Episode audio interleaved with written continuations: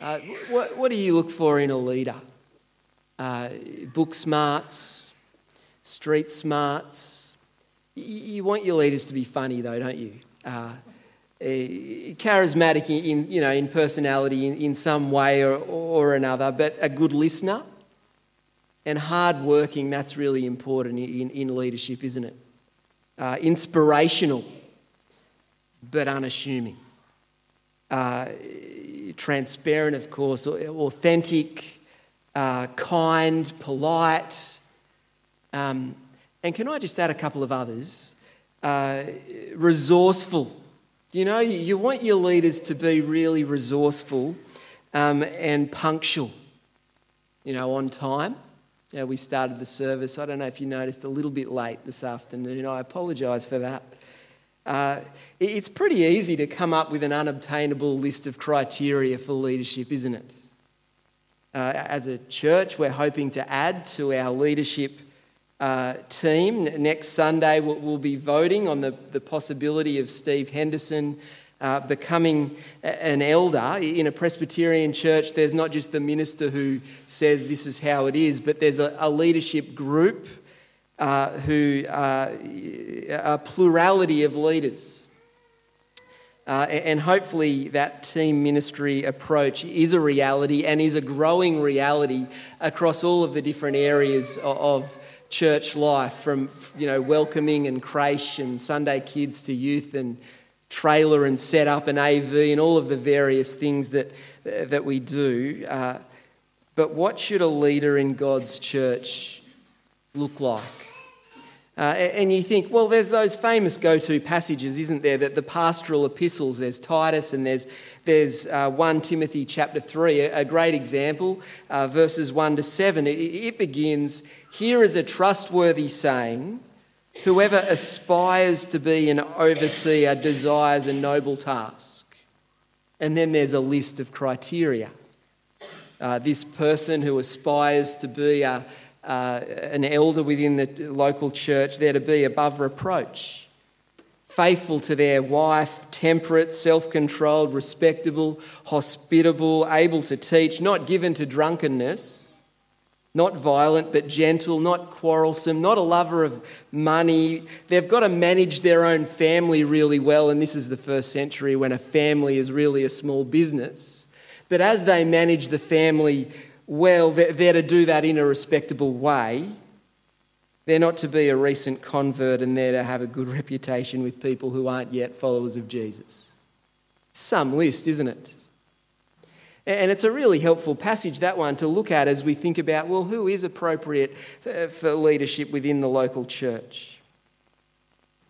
Uh, Matt Osborne, who many of you know, uh, left us a couple of years ago uh, to do a traineeship on that university campus in Brisbane uh, with uh, MTS, uh, Ministry Training Strategy. Uh, when MTS are helping someone think through what Christian leadership involves, they have a table with the criteria from 1 Timothy chapter 3. It should come up on the screen. Here's my copy. Uh, and you see up the top that they operate there with the three categories character, conviction, and competency.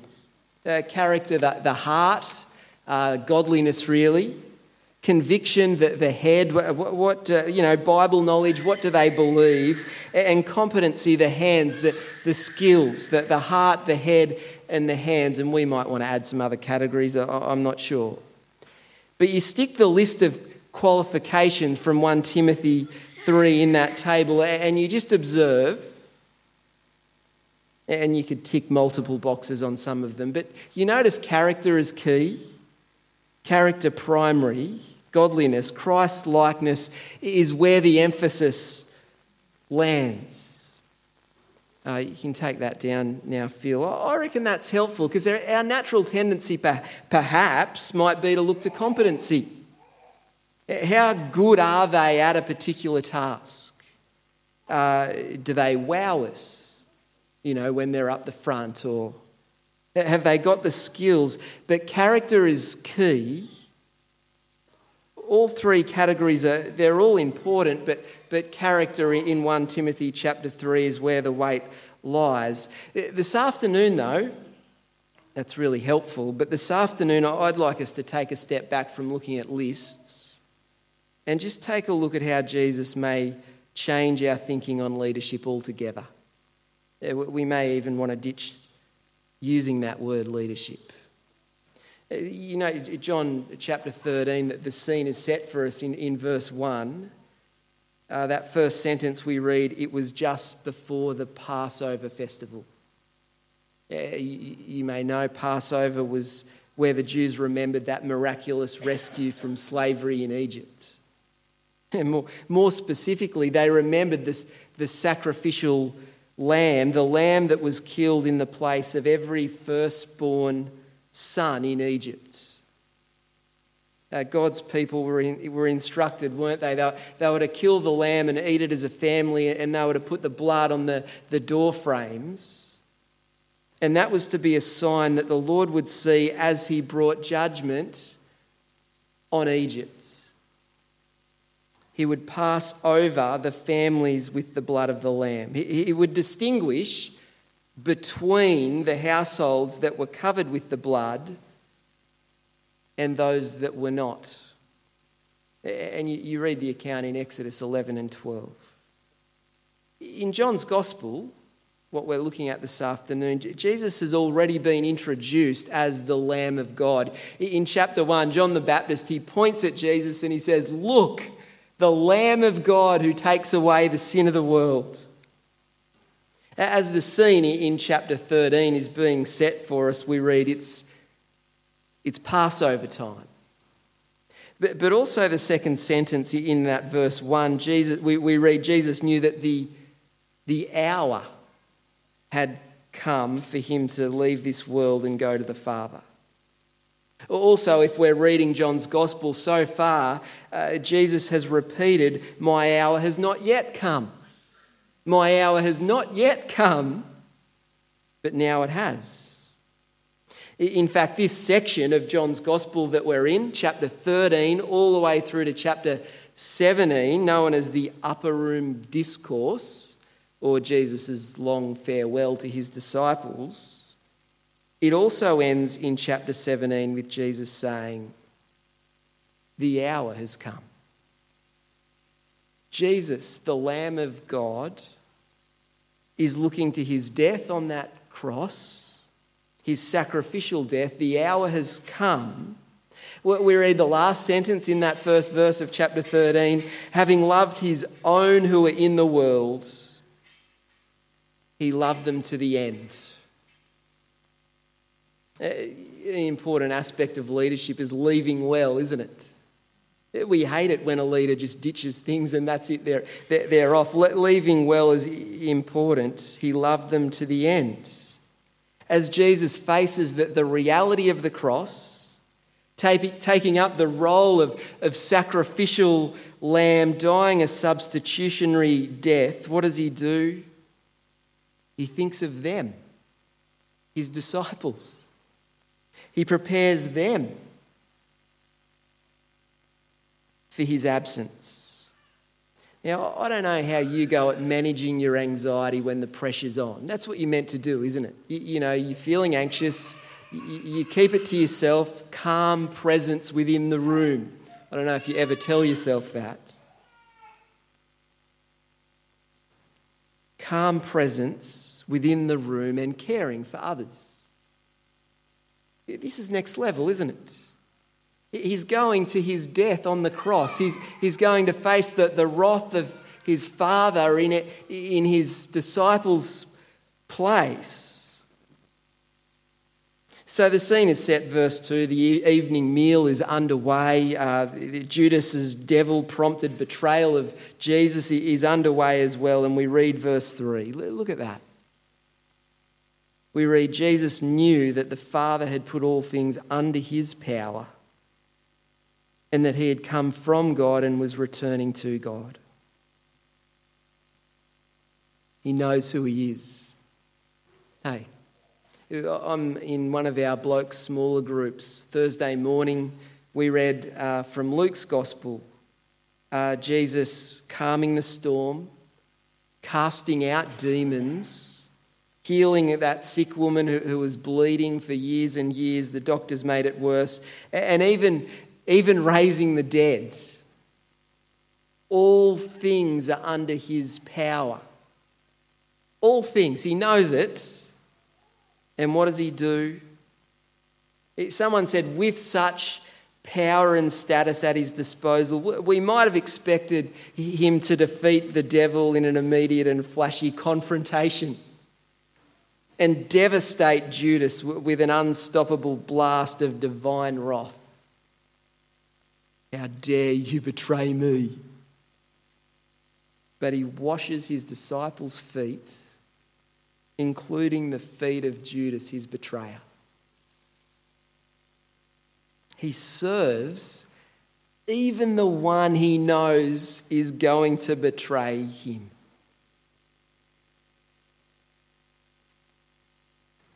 The foot washing thing, um, it, you know, it was the job of the lowliest of slaves. That might be obvious.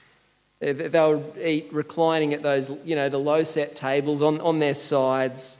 They'd be walking around the place through the dust. Uh, some of your feet are bad enough this afternoon. I've just been looking around, you know. Um, their feet would have been filthy. Apparently, some Jews argued that it wasn't even appropriate for a Jewish slave to do the foot washing thing. You leave that to the non Jew slaves, the Gentile slaves. It's below us. Not one of his disciples are, sitting there in this room thinking, maybe I should get up and wash the grubby feet. You know, someone's got to do it, it may as well be me. No one's thinking that. It's not their role, it's the bottom job. And you don't, in this culture, you don't step out of your position into someone else's. The, the foot washing isn't in the, the, the position description. All things are under Jesus' power, and we read verse 4 and 5. It might be so familiar, but eh, so he got up from the meal, took off his outer clothing, and wrapped a towel around his waist.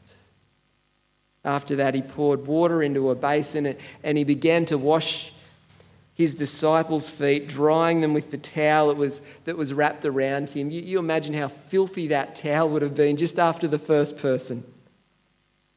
It, it's some use of power, isn't it? And I guess everyone is just shocked to silence. They can't believe it. But Peter, no, no, no. No, you can't be doing this, Jesus. Come on. It's not your role. You'll never wash my feet. Um, I don't know if you're into highlighting your Bibles, but you want to highlight verse 8, don't you? It's really challenging. Jesus' answer Unless I wash you, you have no part with me. He's not just talking about the foot washing thing. You know, that would be odd. Uh, Sometimes we like to serve, but we're not good at being served. Sometimes people can burn out or close to it uh, because of that reality. We need help, but we won't accept it. In this foot washing, we have an enacted parable. It points to Jesus' ultimate act of, of sacrifice, of service. The hour has come. The Lamb of God is going to lay down his life for our sin. Unless I wash you, he says, you have no part with me. You see, Jesus doesn't just give us an example to follow, a leadership model of service, although he does do that. He also, and even more so, gives us what we need filthy hearts made clean. sucks feeling dirty, doesn't it?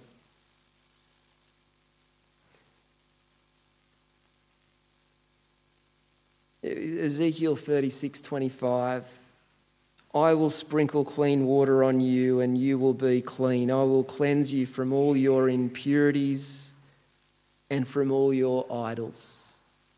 The loving God who made us, He knows what's best. He shows us how to live. This is what's best for you. And we say, I'm going to ignore you on this one, God. And we feel filthy. And Jesus goes to the cross and washes us clean. But unless he washes us, well, as it, as it was for them back in the first century, so it is for us today. Unless he washes, unless he washes you, you have no part with him. Can I just say, if you have not surrendered your life to Christ, you have no part with him. There's no sort of dabbling with, I'll take this Jesus, but I'll leave that. No, it's He calls the shots. If you haven't allowed Him to serve you, you have no part with Him. It's challenging, isn't it? And it's pride that stops us, wouldn't you say? My terms, my way, Jesus. I'll follow your example. I can do it. no. You can, if you haven't already handed your life over, just do it. You know, have me, God. I'm yours. Help me. And day by day, we remain at the foot of the cross, washed by the blood of the Lamb. Jesus, the one who uses his, his sovereign power the, for the mightiest act of service. I reckon just have that in your mind. Unless I wash you, you have no part with me, he says. So, so wash me. Hey. Peter's response is great in verse 9. Then Lord Simon Peter re- replied, Well, not just my feet, but, but my hands and my, my head as well. Let's just go to town on this then. If it's going to be this way, sounds like unrestrained exuberance like our three year old son, he's got a lot of that as well. Well, let's just go all in, he says. You reckon Peter knows what Jesus is talking about at this point? Not really. In verses 10 and 11, Jesus says, Those who have had a bath need only to wash their feet, their whole body is clean. It, it seems like perhaps we're back in literal land for a while. We're talking about actual you know, body cleanliness. But then he says, you see this, the second half of verse 10 and 11, you are clean, though not every one of you. And we read, he knew who was going to betray him, and that is why he said, not everyone was clean. Do you just see that the leadership question, even before we get to the C's, competency, conviction, or character. Even before we get to leadership in God's church, is really service. It's are you, or are you serving like Jesus? It's are you being served? Are you being served? Resting in what Jesus has done for you at the cross, washed clean by the blood of the Lamb.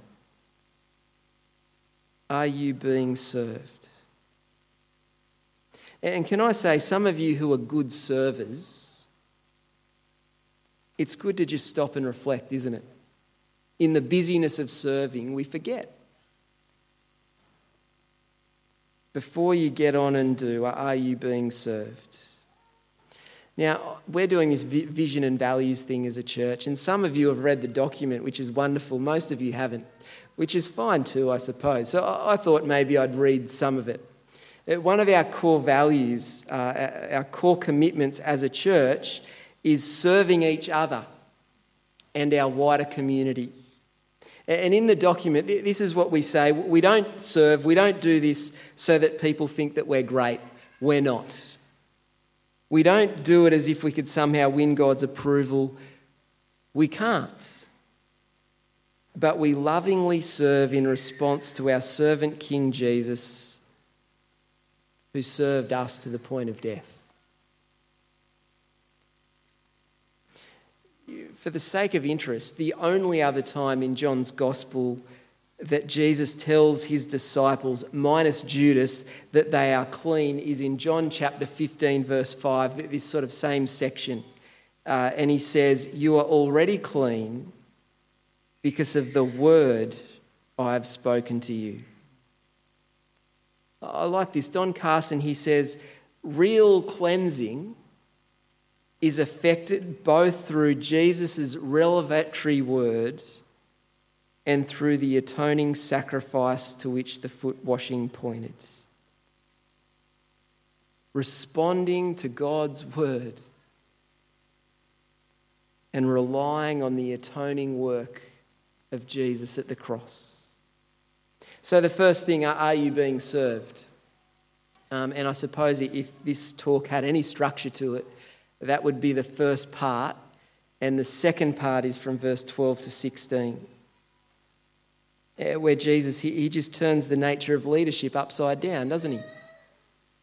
And whether we have a, a formal leadership position or not, as it is for one, so it is for all of us. If your Bible's there, just look again at verse 14 to 17, and I'll read. He says, Now that I, your Lord and teacher, have washed your feet, you also should wash one another's feet. I've set you an example that you should do as I have done for you. Very truly, I tell you, no servant is greater than his master, nor is a messenger greater than the one who sent him. Now that you know these things, you will be blessed if you do them. You find it interesting that the blessed life, according to Jesus here, is not selfishness I need to look after number one. But the blessed life is the life of service. And we just picture that playing out in the day to day reality uh, uh, of, of life, of relationships, husbands serving their wives, uh, wives serving their husbands parents serving their, their, their children, the, the top dog uh, in whatever group, doing the dishes and sweeping the floor and all kinds of, of different things. But only as we first, only as we are first being served by our King and so responding to Him.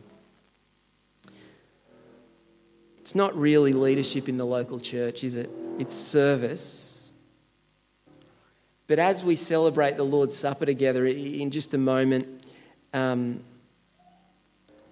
just see, just remember how the Almighty One served you, serves you right now. Let's pray. Heavenly Father, we thank you that you give us leaders and we pray, Lord, that you would put the right people in the right places of our local church for your glory. Uh, we recognise that leadership is not about calling the shots, but laying down rights, uh, serving and caring uh, for one another. And Lord, um, we thank you for our servant King Jesus. Lord, it's very difficult for us to get just a small handle on the magnitude of what He has done for us, becoming man and dying in our place. But we praise you that in Him you wash us clean. And so, Lord, wash us, we pray. Wash us clean in Christ. Wash us that we might be forgiven, that, that the filth be gone. Lord, we're sorry for the ways we've failed to honour you, and we thank you for him. And so we pray that you be with us too now as we, we reflect on that sacrificial lamb. Amen.